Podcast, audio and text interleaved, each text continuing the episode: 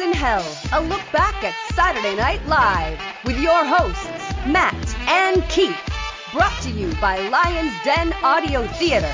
Like and subscribe to Lions Den Audio Theater for more Lions Den goodness. And here are your hosts, Keith and Matt.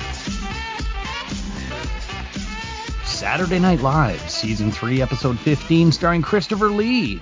Originally aired on March 25th, 1978. Hello, welcome to SN Hell. My name is Keith, and with me, as always, my good buddy Matt. Hello, Matt.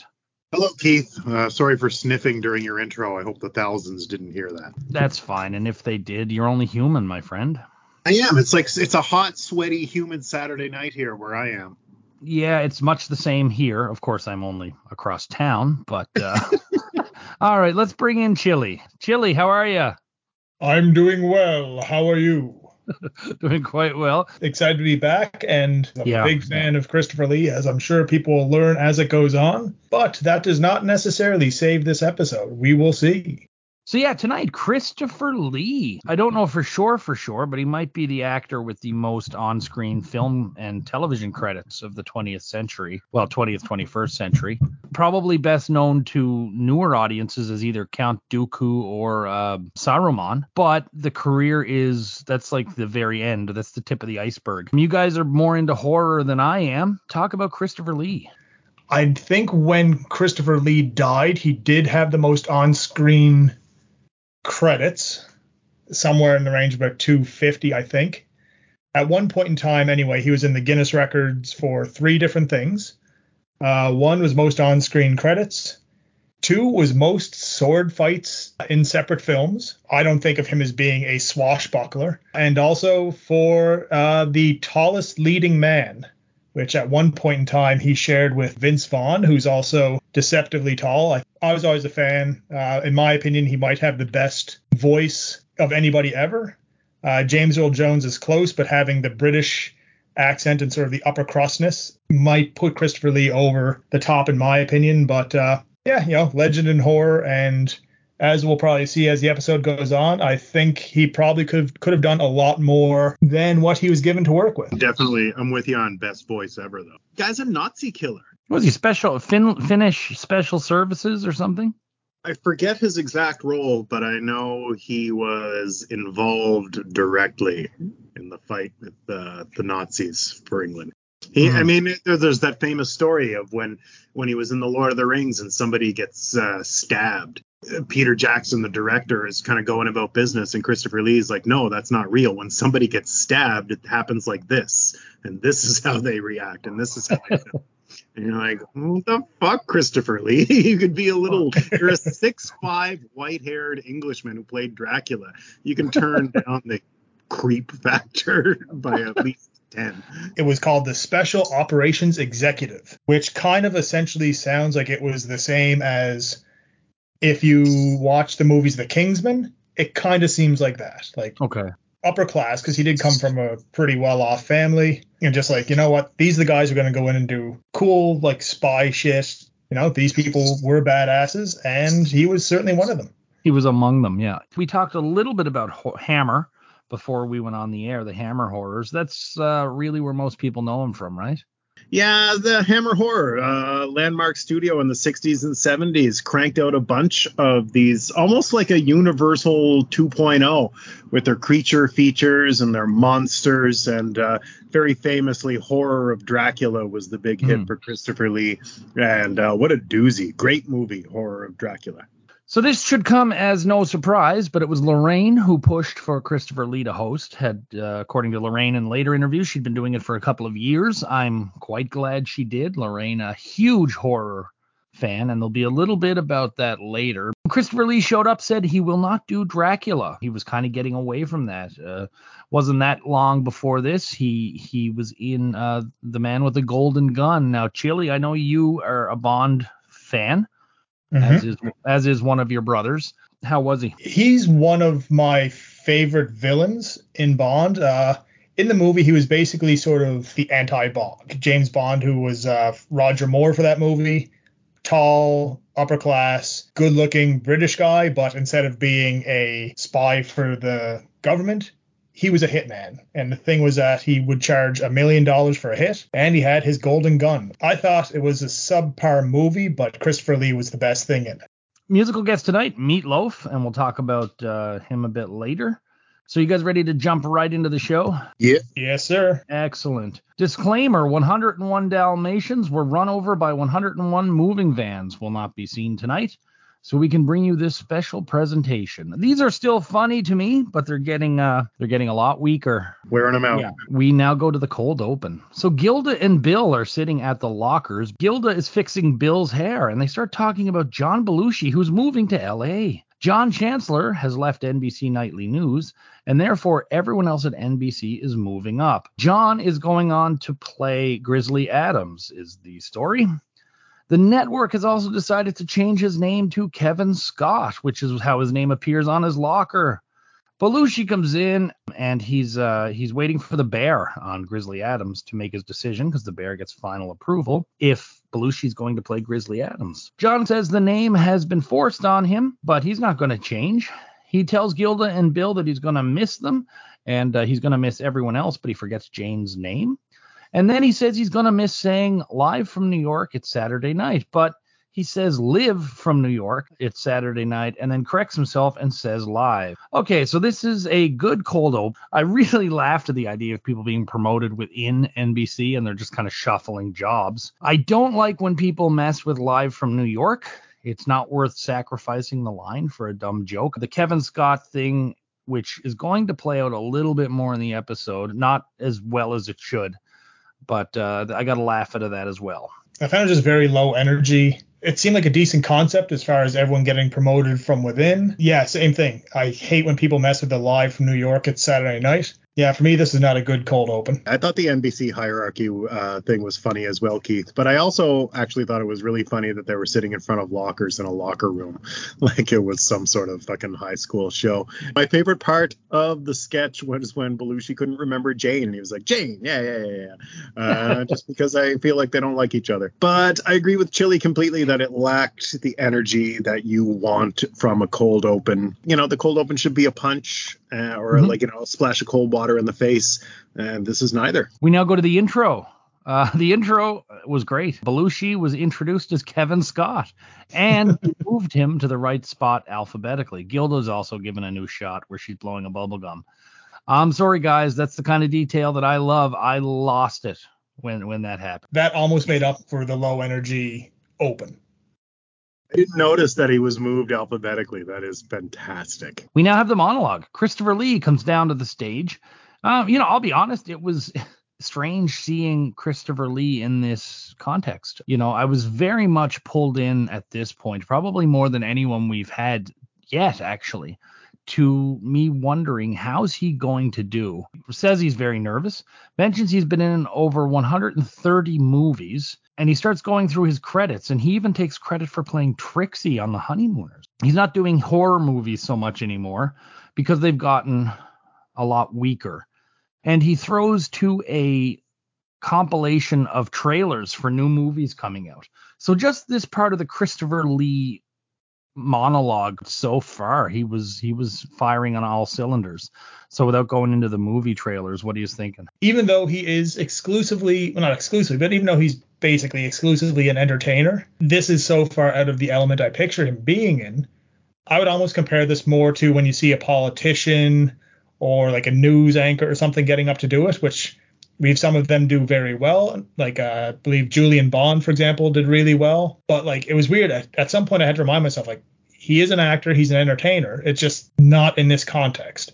I thought he did really well. He had some good lines. The creature from the Black Studies program really made me laugh. And yeah, he held himself well. And we should not ignore the fact that I've never seen a single picture of Christopher Lee with that fucking mustache. It was phenomenal. The suit was great, the mustache, the voice. Yeah, I, I thought he he was fine. He came out. The mustache was indeed shocking and distracting. And you know, I might as well mention now. I got a real problem with him coming in and saying he doesn't want to do Dracula shit. This is what made you famous. It doesn't matter what you're doing now. You're on a late night variety show with a bunch of cokeheads. Like, cut loose. Be available for the writer's ideas Don't come in here with your little fucking I won't do this and I won't do that diva behavior. And I love Christopher Lee, and it's painful for me to say that, but grow up. I don't mind Christopher Lee saying it so much in this case because at this point he'd been doing Dracula for probably 10 or 15 years. So I don't mind so much that he kind of put his foot down a little bit. And what we'll I- see later in this episode is I wouldn't trust the writers with too much stuff. You know, if you want to make those decisions for your career and the scripts you choose and the movies you're going to be in, that's fine. Christopher Lee is like three or four years away from starring in The Howling 2, which is one of the most fucking ridiculous, sleazy, trashy horror movies of the 80s. He has no high horse position here. You've been grinding away in Hammer Studios, making bank, getting mega famous. Go out there and do your shtick if we write you shit to do your shtick. The whole episode was basically horror themed, right? He he still played death. He was still in a Dracula themed sketch. I, I I guess I didn't mind it as much. It was almost like Muppet Show stuff, right? It was all very much horror things. So it's not like he said I want nothing to do with horror. Just it was probably more like, listen, I understand. We'll do the horror stuff. That's what I'm known for. I just don't want to wear a cape and play the same character. And also, too, we are forgetting the best line of the uh, monologue. I think deserves a bit of shout out. Is when he said he's been over 130 films and they aren't all uh, they aren't all on at 3 a.m. on Channel 9. That was a good line and the audience got a good kick out of it.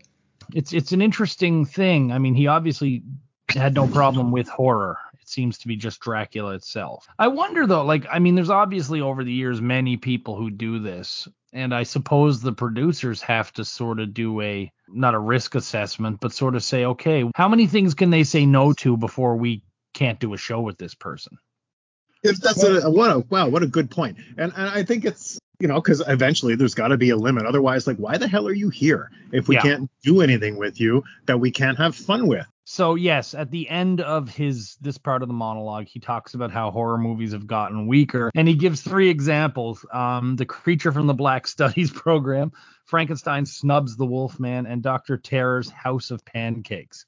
And he throws to three coming attractions. The first one, Garrett plays Dr. Mobius, who works at an airport lost and found. He- He's trying to help Laraine find some of her bags. Gilda comes in as a sort of Igor type carrying the bag, and we learn that this is the island of lost luggage. We then go to Bill and Jane playing a couple who are at the end of a party and they're ready to go to bed. But John Belushi plays a guest who is trying to stick around, wants to borrow a record, and he isn't getting the hint that it's time for him to go. And this one is called The Thing That Wouldn't Leave. Kudos to Jane and Laraine in this whole segment. Their horror screams are awesome. Dan in the third one plays Vincent Price. Uh, and he's the star of Dr. Jekyll and Mr. Rogers. Laraine plays his uh, his assistant. We start as like we start with Vincent Price basically being in a lab, and then he goes over to a closet and and changes his uh, his jacket and his shoes just like Mr. Rogers does. All these are narrated by Tom Davis. Really liked these three. Uh, again, Dr. Jekyll and Mr. Rogers got a loud, audible laugh out of me, and I rewatched it a bunch of times. It was really funny to me how at one point I couldn't tell if Dan was doing a Vincent Price, a Fred Rogers, or a combination of both. I wasn't too fan. I wasn't too big a fan of the Island of Lost Luggage. Uh, the thing that wouldn't leave, I think we've all experienced. That was really good. You just had the person just won't leave, right? So that was great. And uh, Dr. Jekyll and Mr. Rogers, good concept. I will say Dan didn't do a particularly good Vincent Price or a good Mr. Rogers, but somehow it was a decent melding of both. So the second two get thumbs up. First one I could give or take. I think my problem with these mostly stemmed from the fact that they occurred during the monologue and the host isn't involved. Like this is supposed to be Christopher Lee's time to go out there and be funny and present himself and maybe have a few laughs. And you've got somebody of this stature, of this standing, and you know you got him throwing the clips, and I wasn't cool with that. I thought Lost Luggage was indeed stupid. The second one was okay, and I liked the Jekyll and Rogers one, but uh, yeah, I really thought Dan was terrible, really terrible, Hmm. Vincent Price. And uh, yeah, I just wanted more Christopher Lee in this segment and not the cast fucking around. Great screams though, you're right. So uh, we go to the Chiron. We have a girl here passing for cute. We then go to speech therapy, and Christopher Lee plays Dr. Henry Higgins. Dan plays his friend Colonel Pickering, and this is a parody of Pygmalion slash My Fair. Well, it's definitely more of a, a parody of My Fair Lady. Gilda enters as Baba Wawa, who has come to Higgins for speech therapy. There is a fun little bit that runs throughout this where music will start as if the characters are about to start singing, but then the music stops and there's a brief sort of micro reaction. So Higgins agrees to teach Baba how to speak properly with uh, hard work, number of signed checks, and a bit of luck. They do the rain in Spain bit, but months pass and they're still working on it. Baba cannot get it. She is nowhere near where she should be vocally. We then go and see more time pass. When we come back, both Higgins and Pickering speak like Baba Wawa. First and foremost, what a swanky set. I, I watched some of season one the other day and uh, production value has gone way up. That was really really nice. I I don't like Baba Wawa as a character. I will say Gilda does it extremely well. She's quite flawless at her mistakes. Jane was in it briefly. She had a good couple seconds. Saw the ending coming a mile away, better than a lot of the other Baba Wawa stuff. But uh, again, I just if you can't get over the the main character of the of the bit or the the character that it sort of swings on, um, you're not going to like the the sketch very much. And, and I just couldn't I couldn't get fully invested in this because of the Baba Wawa character. I'm not a big fan of Baba Wawa either, but I do think this is a decent use of the character. Also, good way to get you know Christopher Lee, you know, stuffy upper crust British, you know, obviously very nice voice. Good way to tie those together. And like you said, it shows how even if you don't like Baba Wawa, how good Gilda is at it because you know Dan and Lee both had chances to it, and they both kind of flubbed a little bit. I gotta say that the highlight for this was the very short Jane's Cockney accent was so over the top. I roared. It was so silly, so bad that it was hilarious. Uh, overall, good sketch. I like the use of the as if they're to sing, but didn't. I got I found this got things off to a nice start as far as the sketches went. Nothing super memorable, but enjoyable. Christopher Lee's gravitas is noticeable instantly. He really stands out in this regard. Uh, I also chilly loved Jane's voice. I made a note of it, the uh, the high over the top accent. But as soon as uh, Gilda comes out in that character, it's it's a it's a no for me. I think her impression stinks, and this is just some stupid voice gag uh, that they continue to try to get over. Uh, I thought the musical cues were kind of fun, and that in that they never happened. And I really liked the line that that it was cold blooded murder of the English tongue. But the sketch was too long. Uh, Christopher Lee and Dan were in fine form as Pickering and Higgins. They were uh, frustrated and eager. And uh, Lee doing the the Barbara Walters voice was cute for a second, but certainly not worth having to sit through more of this shit uh, and Gilda's shitty Barbara Walters that I hate passionately. We now go to Meatloaf, our musical guest. He was born in Dallas. In the early 70s, began working in music and musical theater. First big gig was the LA production of Hair, certainly went on to form a very strong partnership with Jim Steinman. Meatloaf uh, was the understudy for John Belushi in National Lampoon's Lemmings, so these guys had crossed paths before. Meatloaf had uh, released the album Bat Out of Hell. Huge, huge success. Christopher Lee introduces Meatloaf. He says, I'd like you to meet Loaf. The crew apparently went nuts thinking he made a mistake. Meatloaf himself was not happy about it. But anyway, they corrected, and Lee is uh, introduces him as Meatloaf. And he goes on to sing all revved up with no place to go.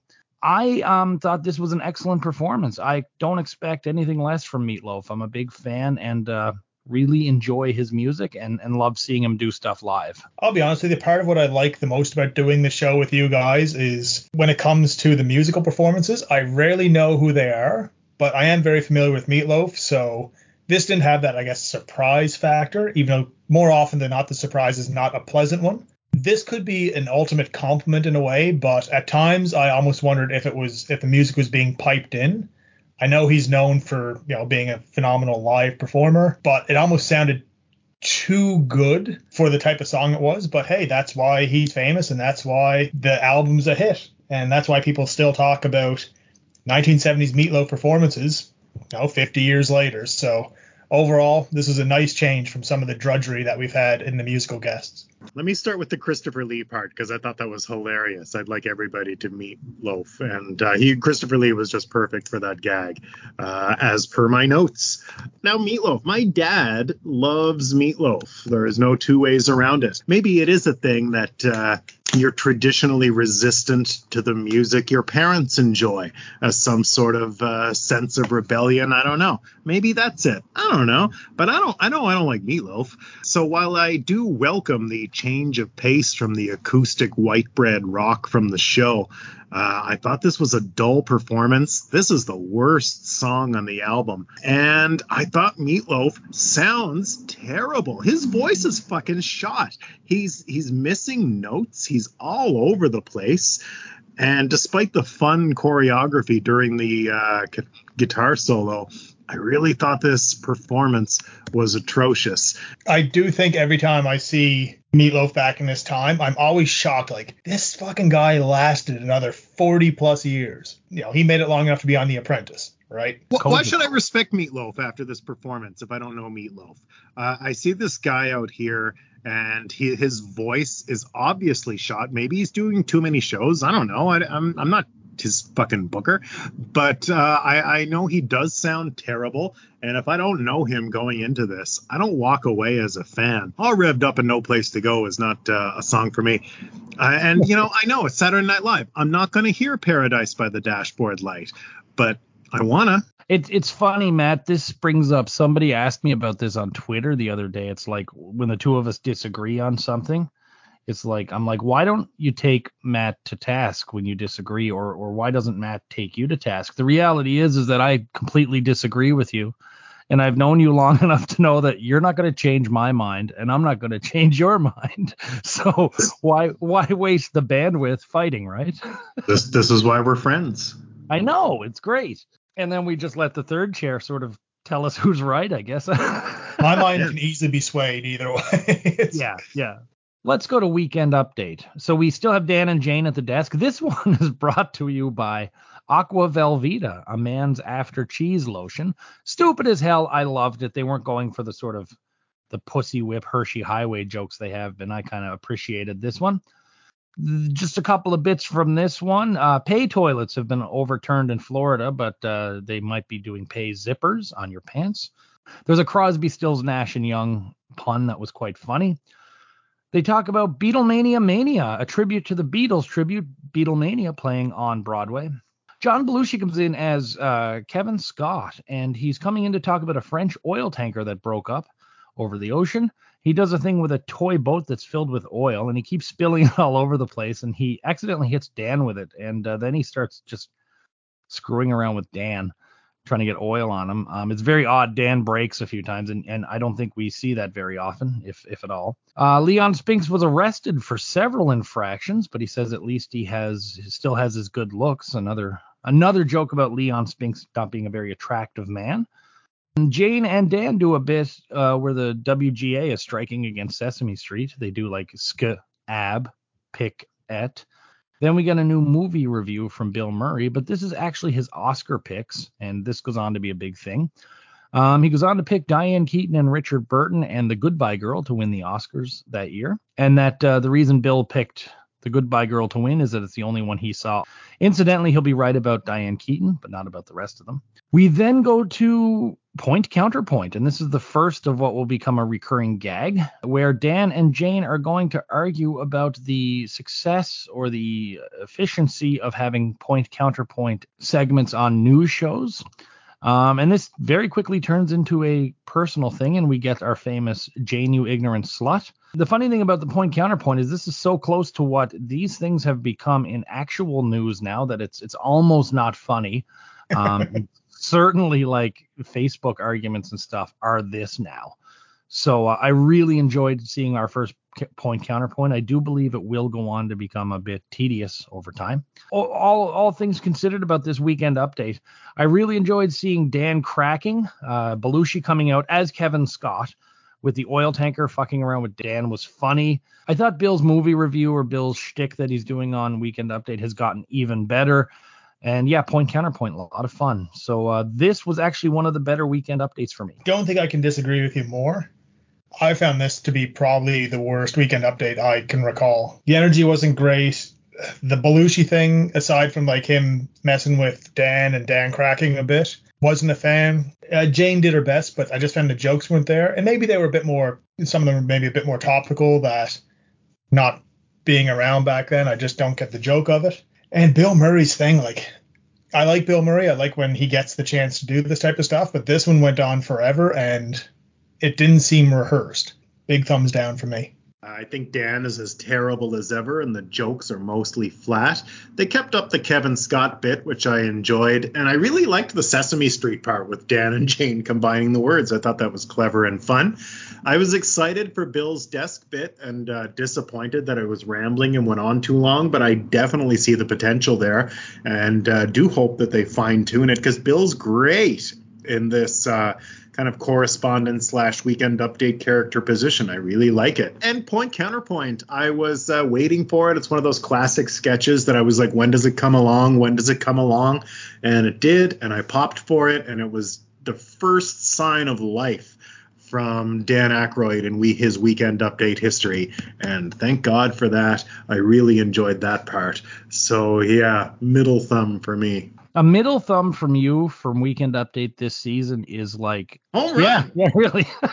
so uh, we now go to Mr. Death, and this was written by Alan Zweibel, Herb Sargent, and Gilda Radner. And Sargent was usually just over on the Weekend Update, so we don't see too too many sketches that he he was involved in. There's a big backstory on this one. So Laraine Newman, huge horror fan, as we say pretty much every episode, she wanted to do a scene with Christopher Lee and had been lobbying for Lee to host for some time. Gilda got assigned the role of the little girl in this sketch, and Laraine was really hurt by that.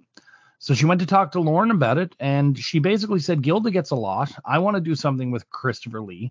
I can play a little girl just as well as she can. Laraine didn't, and, and this is something she said herself, she didn't advocate for herself enough when it came to getting roles. So this was one where she decided to really swing for the fences the issue that sort of comes into play is that she didn't know that Gilda had written this, and the sort of rule was and still is if you write it, it's it's yours. You know, you decide are you doing it or is somebody else. Now, in one of the books, uh, in the, the Hill and Weingrad book, they say she threatened to quit the show, and Lorne went around and told people that she was quitting if she didn't get the role. In the Live from New York book and other interviews, Laraine says Lorne told her, if it bothers you so much, why don't you quit? Either way, it got all around that uh, Laraine was going to quit um, unless she got the role. I feel real bad for Laraine in this build up, just knowing what I know about the the backstage scene. Like, what's your thoughts on on on that bit of ska without really thinking of the sketch? Uh, I don't blame Laraine for pushing for herself. I would say of the three women on the show, she is the one that seems like she is featured the least. So I don't blame Laraine for pushing to get it. Uh, I do totally understand though that if Gilda wrote it, that is the policy. Like, but that being said, it sounds like Laraine was the one who was pushing to have Christopher Lee on in the first place. It sounds like miscommunication there. I'm sure it's not Laraine or Gilda's fault with how this worked out. Probably something with the management could have handled it better. I agree completely, Chilly. It doesn't sound like Gilda or Laraine's fault. Laraine is 100% in the right for pushing for herself to be in sketches. And it's totally fair that if Gilda helped write the sketch, that it should be her quote unquote dibs. Uh, it sounds like Lorne Michaels was really being just a piece of shit in this situation. Yeah, what a, what a fucking asshole to tell Laraine either just quit or to spread a rumor that she was threatening to quit. Yeah, and and we don't know his side of that rebuttal either. So yeah, we don't know how that worked out, but I felt I felt bad learning about this because Laraine didn't advocate for herself, and you know the one one time that she really does kind of might not have been the fight to have. Let's look at the final product here. So Laraine plays a little girl named Penny, and her dog Tippy has recently died, and she's really sad. She misses Tippy. Jane plays her mother and says they'll get a new dog. And uh, Laraine says she'd like to also name him Tippy. Laraine gets down on her knees to say her prayers, and Christopher Lee, dressed as Death, enters the room and apologizes about Tippy. He explains to her that Tippy was just on the list. And he tries to explain his role and that things have to die, and it's his job to make sure it happens when it's supposed to happen. Laraine suggests a kid that she hates at school that should be on his list, but is not. And she talks about all the different small animals that she had that died, and and Death just says, uh, you know, I hate small animals. Death says he wanted to be Mother Nature, but it didn't work out. She eventually forgives him and uh, and says she'll see him. She wonders if she'll see him again, and he says he'll be back on her 15th birthday, and that he'll take her to see Tippy. This was really, really good. There were some dated references in there, but overall, this thing was really sweet piece, showing death, and uh, you know that's his lot in life, really, and that he he does have a soul and feelings this is one of them ones. It, it could have been a Miller piece in a way, um, because it wasn't overly laugh riot hilarious, but there were enough laughs in there that it was certainly fit on the show. I thought it was a perfect role for Christopher Lee. And this might be a hot take, and we'll certainly never be able to prove it, but I think Laraine was the better choice than Gilda in this one because I think Laraine had a better chance at really nailing the uh, the heart of this character. Um, totally see why she lobbied for this it's really too bad about the drama that took place behind the scenes. But as far as what we get to see on the screen, I thought this was a really, really good sketch. Yes, yes, and yes. I enjoyed this a lot. Like you said, there's no way to prove it, but Laraine's little kid voice is fantastic. I mean, it's over the top, but it is still SNL. Like we're not doing Shakespeare in the Park here. It's very funny voice. Like you said, she did very sweetly. Like Gilda's kid voice is normally more over the top, goofy. Good casting for Christopher Lee. It put him in like the horror aspect of he's playing death, but he wasn't playing death in a typical menacing way. And it really kind of made me think I would have liked to see Christopher Lee get to play more like grandfathers and stuff. Like it's almost too bad his second wind, his resurgence, I guess, came when he was basically already in his 80s doing the Lord of the Rings and the Star Wars thou shalt not witness false bears was just a little kid misunderstanding it. I like this a lot. Agreed. Great sketch. I loved it. Laraine is fucking awesome. I would not want anybody else in this sketch. When Christopher Lee came out as Death, he was horrifying. With you know half his face concealed by that black robe and the shadows and the scythe. Uh, line of the sketch for me is when he said, "It's a living." That's some clever shit right there.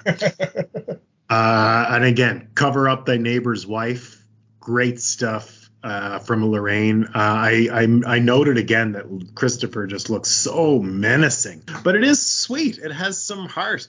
And Laraine's gonna die when she's 15. I do find the sketches pretty long tonight, but this was one that deserved it and needed it, and I fucking loved it. I thought it was terrific. We now go to suggestions for Sadat. And uh, Garrett Morris plays Anwar Sadat, the president of Egypt. He's really struggling to create peace in the Middle East. Everything he's been trying has been failing miserably, and he doesn't know what to do. So he's asking people to send in suggestions for what to do. I really like this. Uh, this was a perfect silly to complement the last sketch. I'll go ahead. It didn't it didn't work for me so much this sketch, Keith. I thought it was too fast. Maybe it was too fast paced for me. I, I'd give it a rewatch. This is like the first time in three seasons, 15 episodes, 3.15, I think we are. Uh, but yeah, this is the first one where I'm like, wow, it was so fast. Maybe I didn't get it because uh, I I thought it was too. Uh, it struck me as too topical, and it all just kind of flew over my head really fast. Same here. It, I didn't get what it was referencing. Um, so I couldn't tell you if it was a good impression, bad impression, funny jokes, not funny jokes. It was just very much of the time, and I'm not of that time, so I have no opinion of the sketch one way or the other. Oh, it, it's not a good impression. Um, I just like the no, the notion of a a world leader. I wonder how close we are to that with the Twitterverse. You know, a world leader appealing to the masses for what the hell's he going to do to create peace in the Middle East? You know, we now have a Chiron. This this person won't seize the moment. We now go to a Gary Weiss film. We now get Foreigner's Cold as Ice song with uh, intercut shots of a woman killing Stacy Keach in a variety of different ways, like with a knife, scissors, and a handgun. I didn't really like this one. This brought me back to some of his more musicy video ones that I, I don't particularly enjoy. So pass for me on this Cold as Ice song. What is like what was this? Like, who's it for? It wasn't funny. It wasn't like it wasn't pretty. It wasn't like it was as flat as a plate of piss. It was terrible. Do they not screen these before they show them, or is that part of the whole live thing? Like, hey, get, you know, he's gonna send us something. We'll put it on the air, and then we'll all get a chuckle out of whatever he has on there. Like, what's this doing on Saturday Night Live?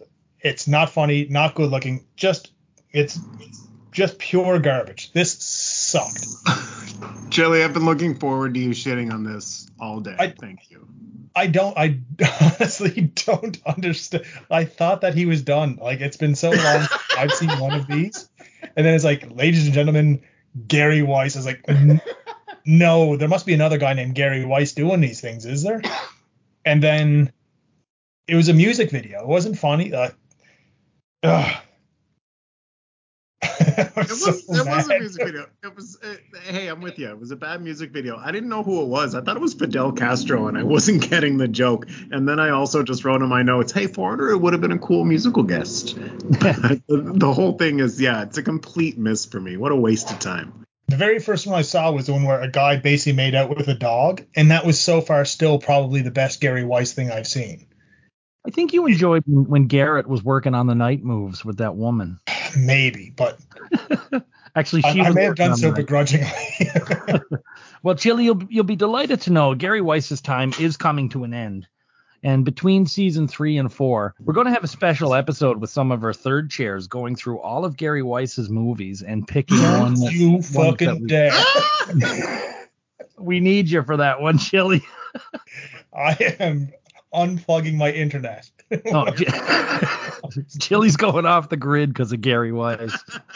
Like there are some brilliant Gary Weiss films, but you have not seen them. Yeah, the, the toilet seat one with Buck Henry remains my favorite Gary Weiss film. It was just so fucking stupid and ridiculous, and Buck Henry took it so seriously, and it was just so shot like like it was a serious piece for news media, and I just thought it was brilliant. Yeah, Chilly, you got to see the good ones. They're out there. He only gives so many chances. You know? like I've been, it's like an abusive relationship. It's like I keep being told, like, oh, don't worry, he'll he'll change, it'll change, and I keep coming back. You don't have to listen to us. Let's go to Del Stater's Rabbit Hut. This is a throwback to season one, actually. We see uh, Dan as Del Stater at the uh, Rabbit Rotisserie joint. It's a place where you can get freshly cooked or freshly rotisseried rabbit. Jane and Bill come in with a kid and they sit down and eat. You just see this little, you know, rabbit corpse on the uh, on the spit. Yeah, Gilda and Laraine play uh, some singers. They do a little jingle. We've heard the name uh, Del Stater before because he he owned a, a Toad restaurant in, in a Buck Henry episode quite a ways back. This was quick, standard bit.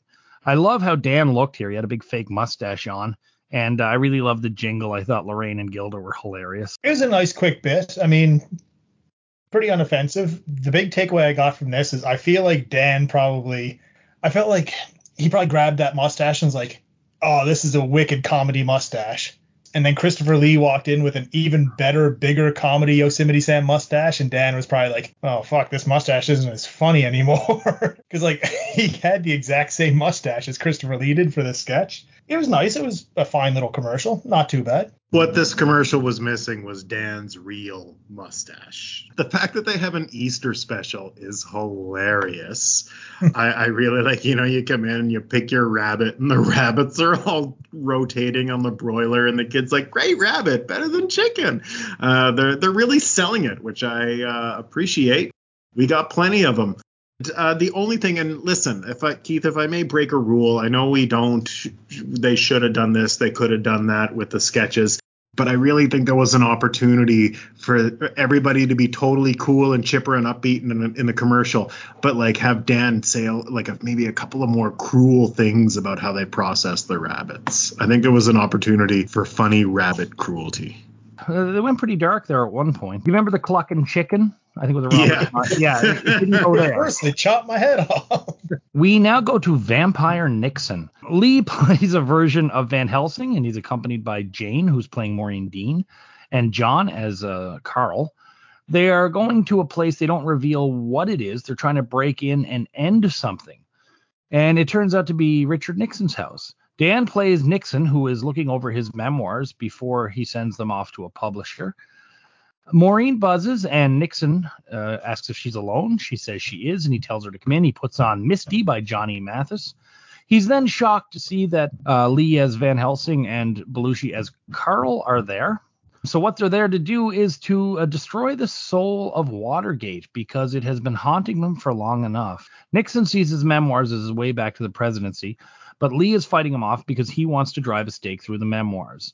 Belushi comes in with a photo that I can't make out who it was. It it, it might have at first I thought it was Eisenhower, um, but then I, it might be uh, uh, the the old Attorney General Richard Kleindienst, but it's it's hard to tell who it is because there's a glare on it. Lee says that uh, the book has to be destroyed before it makes its way into bookstores and libraries and just spreads around. He drives a stake in the book, and Nixon dies slowly. The book is taken away to be burned. Um, Nixon wakes up, starts his memoirs all over again. There's a couple jokes in there about $19.95. It was a big deal as the book was uh, being sold for that, which was seen as an exorbitantly high number. So this is Lee playing Van Helsing. He won't do Dracula, but he'll do the opposite. I, I thought he was great. I thought thought Jane and John were fine in this. The sketch was way too long. It didn't have nearly as many laughs as it could. I was really annoyed that I couldn't see that photo very well. I don't know if it was the old Attorney General or the uh, whatever. Another great elaborate set though. Really, this this kind of goes to a point Matt's had. Like Watergate is still hanging on over everybody's head, and it, it, stays there for a long time after Nixon was gone. The, the story about killing off Watergate on a show that continues to exploit Watergate's bit of unintentional irony there. Funny, it's like in your face, you don't realize that you're part of the problem here, SNL. I like the premise, the whole Nixon Watergate stuff. It doesn't go over as well right now. Like it is kind of funny to think of a time and like, oh, this this Richard Nixon lied about a few things. He was the worst president. It's kind of hard to look back on that type of thing and be like, oh yeah, I guess you know at least he had the decency to you know resign and not disappear into the ether. But Dan's spooky Nixon movements were really funny. Everyone acted the part well. I just find it wasn't a very funny sketch.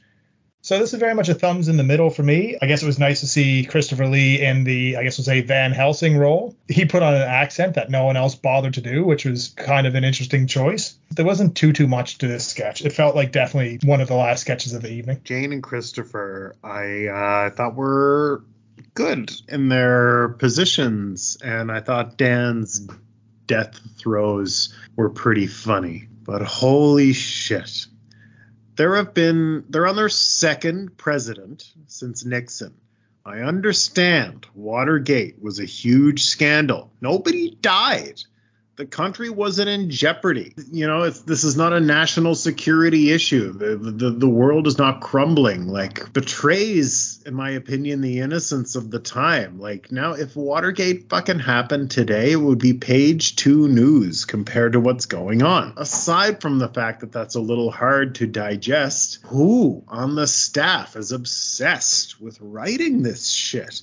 They've got a thing for it. And it's got to be someone somebody's pushing this like this is funny we should talk about this.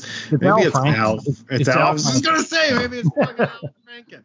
More, I mean, they all do, but he's the he's the big voice. it's just so tired. There's no place for it because hot political humor as the show will learn should be early in the show this so this is not hot political humor so you stuff it to later in the show when it's just some boring ass like this was really boring if you're watching this as it occurs, this is where you start to nod off. Like, you know, you've had that joint, you're wondering if Meat Loaf's coming back, but you, you know, you just can't make it because they're fucking making Nixon jokes on TV. What a turnoff.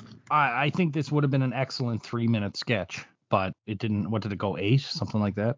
Felt What? like 20. We now go to Richard Belzer. He had worked with a lot of the cast before and stuff like Channel One and National Lampoon.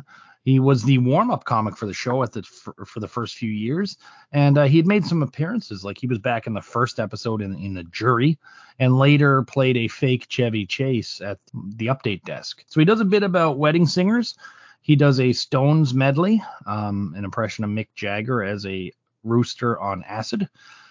He does an impression of an 86 year old Bob Dylan, which is basically an old Yiddish man complaining during uh, How Does It Feel? Uh, I like Richard Belzer. I, I loved him as John Munch. Um, but this this stand up is not even Richard Belzer stand up. This is the two o'clock in the afternoon. You're going to the old age home. Here's some material for them. The audience seemed to love it though. I'll, I'll give them that.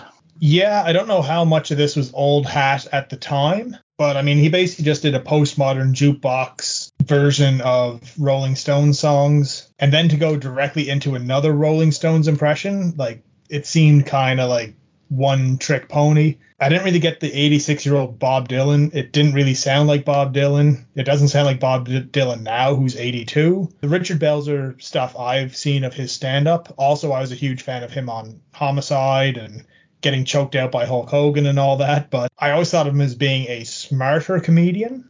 And this was certainly not smart comedy. So the audience liked it. Can't complain too much. I'm okay with the idea of stand up spots during the show, like just as a thing. I think it gives it more of a variety show feel, which I think that's what they're going for. Yeah, somebody wants to come out and do a few minutes, I mean, Andy Kaufman comes out and does his bastardized version of stand up. It's fine. And I really got a laugh when he sang Ceilings. But uh, after that uh, rather short moment, the mashup didn't do anything for me. I thought his Mick Jagger was okay. As Chilly said, his Bob Dylan was weirdly horrible, just beyond what uh, didn't sound like him then, now, ever, forever. The Bob Dylan was, I mean, Bob Dylan is Jewish, and it was, he was doing just an old Yiddish man sc- yelling. Like, it's just like, here's what old Jewish men sound like. Bob Dylan is a Jewish man, ergo, this is what he's going to sound like when he's 86. That's the joke there. But I almost wondered if a sketch got cut like last last minute. The last sketch we just saw where they were killing Nixon was the last real sketch of the night. Know, I, I almost felt like for how slapdash and not great this stand up was, and the fact that they do know Richard, it almost felt like we need something to fill this spot. We had to cut something. See if Belzer can come in and give us six minutes. I would almost guarantee that's what happened. That's what I thought right from the beginning that something got cut. They had a, a chunk to fill. They already used their Gary Weiss for the night. So uh, yeah, let's, Richard's here already. You know, I think I wouldn't be surprised at all if that's what happened. We now go back to Meat Loaf. This time Christopher Lee doesn't get to announce him. It's done by Don Pardo. Um, and it's two out of three ain't bad. Also from Bat Out of Hell. This one was released earlier that month. It peaked at number one. In a lot of ways, this was the biggest hit from the album because it was the most radio friendly. However, I think Paradise by the Dashboard Lights and even the title track itself have eclipsed it. This is to me excellent song performed excellently, excellently. Not just Meat Loaf, but that whole band. I mean, these are mu- musicians that are, are are wisely picked. I will say in both performances, I was a little disappointed not to see old Max Weinberg at the drum kit. I've always liked the song. I think it's a, a, great song. It's a very beautiful song, but at the same time, it's also very cruel, which is sort of what works for it. He sang it very well. I preferred it more than the first song. It sounded great. Beautiful song, well performed. Thumbs up. I'm pretty shook that you guys think this was well performed. I really thought he sounded terrible. He drifts off key. Like he, he fucks up notes. Like his, his vocal performance tonight is in the toilet. I knew we were going to get two out of three ain't bad this late in the show. You know, say what you will about Meat Loaf. He is inconsistent. I hate this. It's, you know, it is. It's a nice breath of fresh air. I'm not going to lie. I was excited for Meat Loaf. I thought, yeah, this is going to be a nice breath of fresh air from the acoustic guitar, piano man, fucking balladeers that have been coming across the stage. And, you know, I complain about the booking every time. So as much as I was excited, I was also let down. That's all I got. Like for me with with Meat Loaf, the the the the showmanship and the emotion almost over well overcompensates for the lack in technical ability. I am so sick and tired of seeing lip syncing and like people putting more effort into how they look on stage versus you know they just record the track already. So mm-hmm. I actually kind of like when somebody doesn't sound perfect doing it just because of the last several years, all I see now is, you know, these pop stars and all that who are more interested in getting their dance moves right than actually singing live. So yeah, uh, maybe I I prefer nowadays when something kind of sounds a little shitty. At least it's like, okay, well, it's clearly done live. so yeah, maybe that's a bit of a sliding scale. So Chilly likes it, I like it, Matt doesn't, and uh, two out of three ain't bad, I guess. Fuck, I was about to Oh, say fuck that. you. Fuck you. I beat Chilly to the punch. We now go to Mr. Bill. Mr. Bill is uh he's going to the circus. Mr. Hands comes in and makes Spot the dog.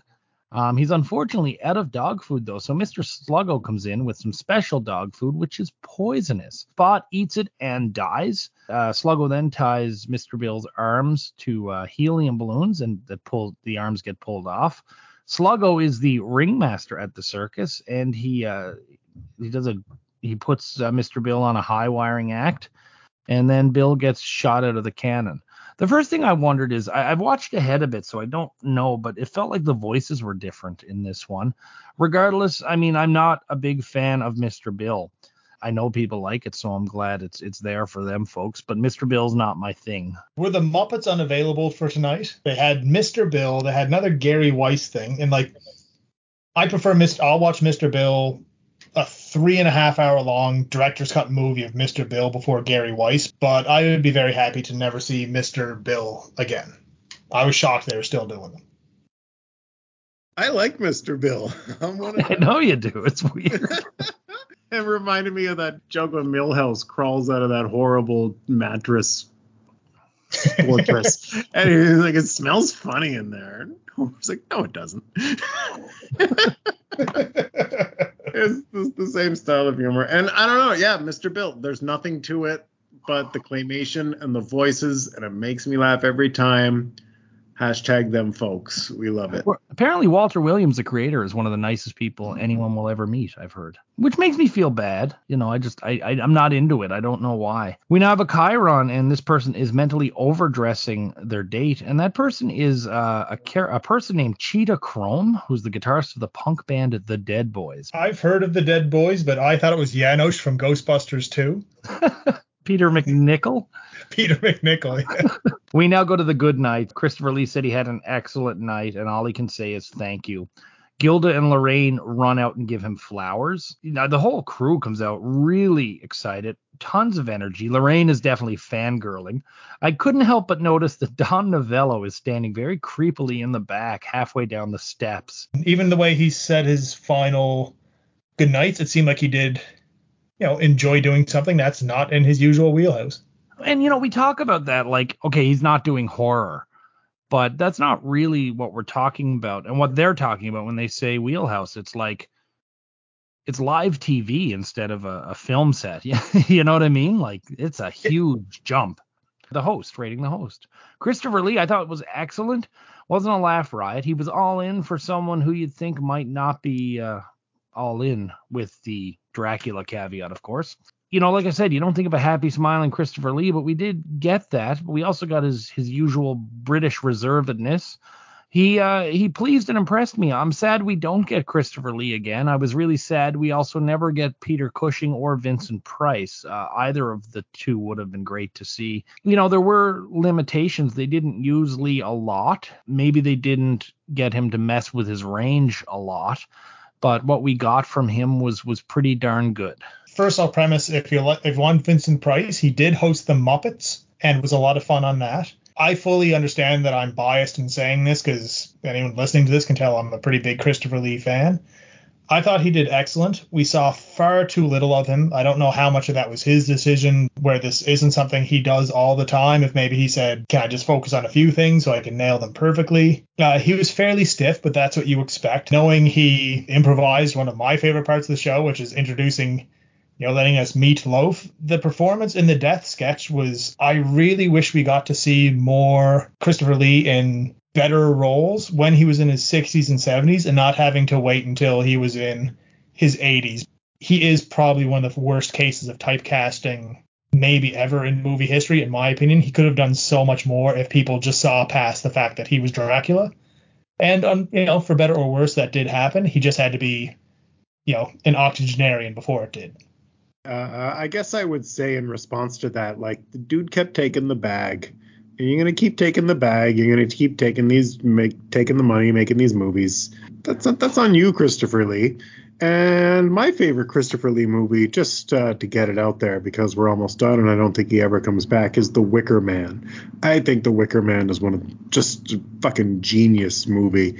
And he's so good and menacing in it with a smile on his face the whole time. I believe that was his favorite movie too, or certainly. oh my god, he was fantastic in it. Yeah, so tremendous. But yeah, not used really enough in this episode, but uh, good where he was for the most part. And uh, yeah, I thought he was brilliant as Death. Uh, what a great role for him.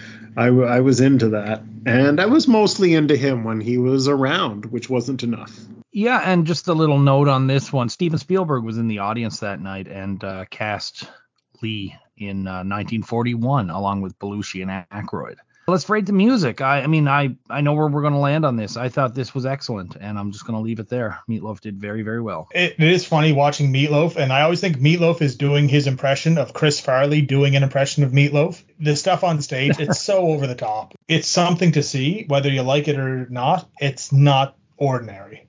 I enjoyed both songs. I enjoyed the second one better it was familiar. I've seen Meat Loaf before, but I preferred this over some lame guy in a floral shirt playing the keyboards. I mean, I must disagree with Chilly, where he says, you know, well, you know, because it's live, it's a little more flawed. It can, can sound a little better. I don't, I don't like lip syncing either. That's not fun and that's not good. But you know, there, there's a line, and he's over that line for flawed live performance. And uh, Meat Loaf and Christopher Lee. Incidentally, there was a period in the 2000s where one of them was a sought after character actor in Hollywood, and the other one had released a critically acclaimed metal album. But it's not the way it's not the way you think. So, gentlemen, what was the worst sketch of the night? I don't think I'm gonna do any surprises here. Gary Weiss, just guess. Like, I never want to see another one of these things again. It made no sense. Wasn't funny. It was just awful. Can't can't say enough bad things about it, so I'll just stop there. Very good. My, my, worst sketch of the night was that Nixon sketch. I really thought it was hacky and hokey and dated and bereft of creativity and it's just full of like left wing political agenda bullshit. Like, let's keep shitting on Nixon. Let's keep shitting on Nixon. We get it, Al. You're a Democrat. Uh, I'm with you, Matt. Uh, cold as ice. The, the Gary Weiss thing was was dreadful, but it was short. Uh, disappointed with the Vampire Nixon mainly because uh, it was way too long. It could have been a nice, short, concise sketch. Um, and, uh, and and just the kind of the irony of or the hypocrisy, I guess, with the sketch as well. Um, some good performances in there, but uh, it didn't have to feel like it was a half hour long. Um, what was the best of the night, guys? I don't think uh, this is any mystery. We could probably say it all on the count of three, but I'll just start the death sketch. It's one of my favorite sketches I've watched uh, doing the show. It was funny. It had a bit of heart. I actually, it's one of the few sketches I went back and rewatched without having to. Death sketch, of course, it's the death sketch. Great performances, great sketch, got some heart. Everything Chilly just said, amazing performances. So glad Laraine was in it. Yeah, another sweep, guys. I think this was a this was a one sketch night as far as you know the the greatness of it all. Um, yeah, brilliant, brilliant piece. Really liked it. So who was your star of the night, fellas? For me, this is Runaway, but I will give a special shout out to Jane. She didn't have tons to do as far as comedy, and to be honest with you, I did I do find this is maybe the worst update I've ever seen, and she is part of that, so that brings it down some. But her Cockney accent, her horror screams, you know, she delivered a lot of what was asked of her. But for me, this is I I could be wrong. I think this is the first time I am giving star of the night to the to the host. Um, could be biased, but I think that if you look at for as little as he was given to do, Christopher Lee did everything that was asked. He did it well. He had a, like I said, a gravitas to him that you do not expect to see in this format. And he's also benefited by the fact that the writing was not there was like you said there was some good concepts, but the writing was not good on this show. And a lot of the regulars, Belushi did nothing. Aykroyd seemed off. Hardly saw Bill Murray, and what he was in was, for the most part, that awful, overly long weekend update. So yeah, this was a pretty easy one for me to hand it to Christopher Lee, and I don't feel like there's any type of favoritism or prejudice there. Incidentally, uh, let the record show you also picked the host um, one other time, and it was for O.J. Simpson.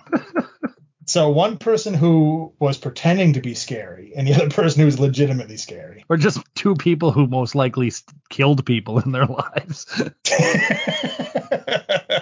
My star is Laraine. Of course, I picked Laraine. I thought uh, her performance in the death sketch was memorable, and it's uh, you know it's one of the performances that I'm going to take away from this whole podcast, and one of the things I'm going to remember most about this season, certainly. But I mean, as Chilly said, what a shout out to Jane. Uh, I almost gave it to her just based on her uh, over the top Cockney accent alone. I also went with Laraine. This was the closest I've come to giving it to the host in a very long time, but I did go with Laraine because of the strength of the Mr. Death sketch.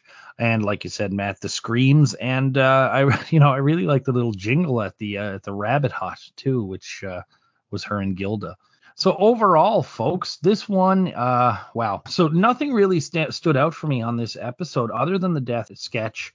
Lee being uh, an obscure but great host, and and Meat Loaf, uh, which I thought was great. Update for me was better.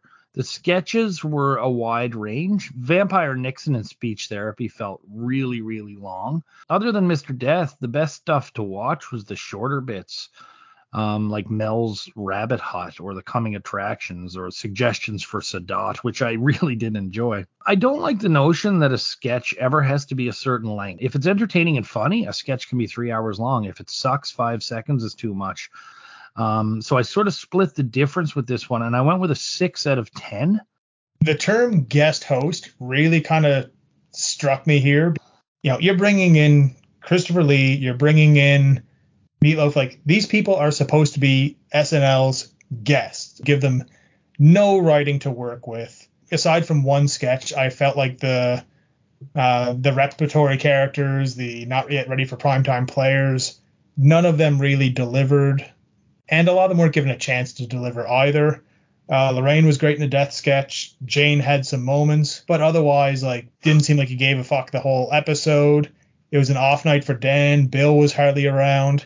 Having Christopher Lee on and the work he did, it's definitely counteracted by a very weak cold open, maybe my least favorite update, a disappointing Belzer, uh, another Mr. Bill, and a Gary fucking Weis, like, come on. I wanted to like this more for the parts that I enjoyed, but I can't give this any more than a 5 out of 10. Based on the last few episodes that I've done with you guys, like, it's time to clean house with the writers because the writing has been a has often let down the performers. Tough episode. Uh, I think if I see this late at night, I'm falling asleep to it. This is the kind of episode that you fall asleep to, but it's the kind of episode that you enjoy falling asleep to. That makes many sense, and I know it does to the right people. If you know, you know. The uh, Meat Loaf I wasn't into. Weekend update was okay. I, the point counterpoint really landed with me in a big way, made the sketch feel better than usual. They really underutilized the host. Good when he was there. Don't like that he didn't want to do Dracula. I'm sorry. I'm, I'm just just annoys me. Richard Belzer, terrible. Yeah, it was so middle of the road, but really carried by that one sketch. Like you said, Keith, it's a one sketch show in this situation. So I'm going to split you 5.5. So with my six, Chilly's five, Matt's 5.5, we wind up with a 5.5, significantly lower than the Internet Movie Database that gives it a 7.8. The IMDb ranked this one as the second best episode of season three and the 58th best of all episodes to date. Way Outrageous. Yeah, Outrageous. This is so far one of our lowest rated for this season. I wonder yeah. how much of that is just you know because Christopher Lee started to have like a comeback and like Meat Loaf, mm-hmm. you know, despite not having any hit, was still a public figure up until his death. I wonder how much that is just like people wanting to give it higher votes rather than someone like say like a Jill Clayburgh who no disrespect to her but nobody really knows of in the last 30 years, right? Yeah. If I had graded this without seeing it, it would have been a lot higher. you know. so Chilly, this is it for you for season three, unless the schedule changes. Thank you. Yeah, no problem at all. It's, it's always fun. It's always a blast. Um, I think you know, despite maybe what some of the scores are, I do find the episodes I've done, I've enjoyed the last several more than the first few, and maybe I'm not sure if my scores reflect that, but that could just be the changing time and getting used to it. I always love doing the show. Happy to jump in anytime you need me, especially with these, you know, one-off, one-of-a-kind guests. I would have been, like I said, would have been disappointed if I didn't get to do this episode, even though parts of it really let me down. We're going to have a couple of year-end things uh, this time around. We're going to get some of the third chairs caught up on season one and uh, we really want to have you here for our, uh, our, our Gary Weis goodbye episode. Absolutely. Awesome. Thank you. So Matt, do you know who's up next week? Host is Michael Palin from oh, right. Python, and uh, Eugene Record. I don't I don't know who that is. This is this performance that this gentleman gives because I watched ahead is the polar opposite to what Meat Loaf was tonight. I'm in. Matt and I will be back in about a week with the Michael Palin Eugene Record episode. But until then, we'll be witnessing false bears here in SN Hell.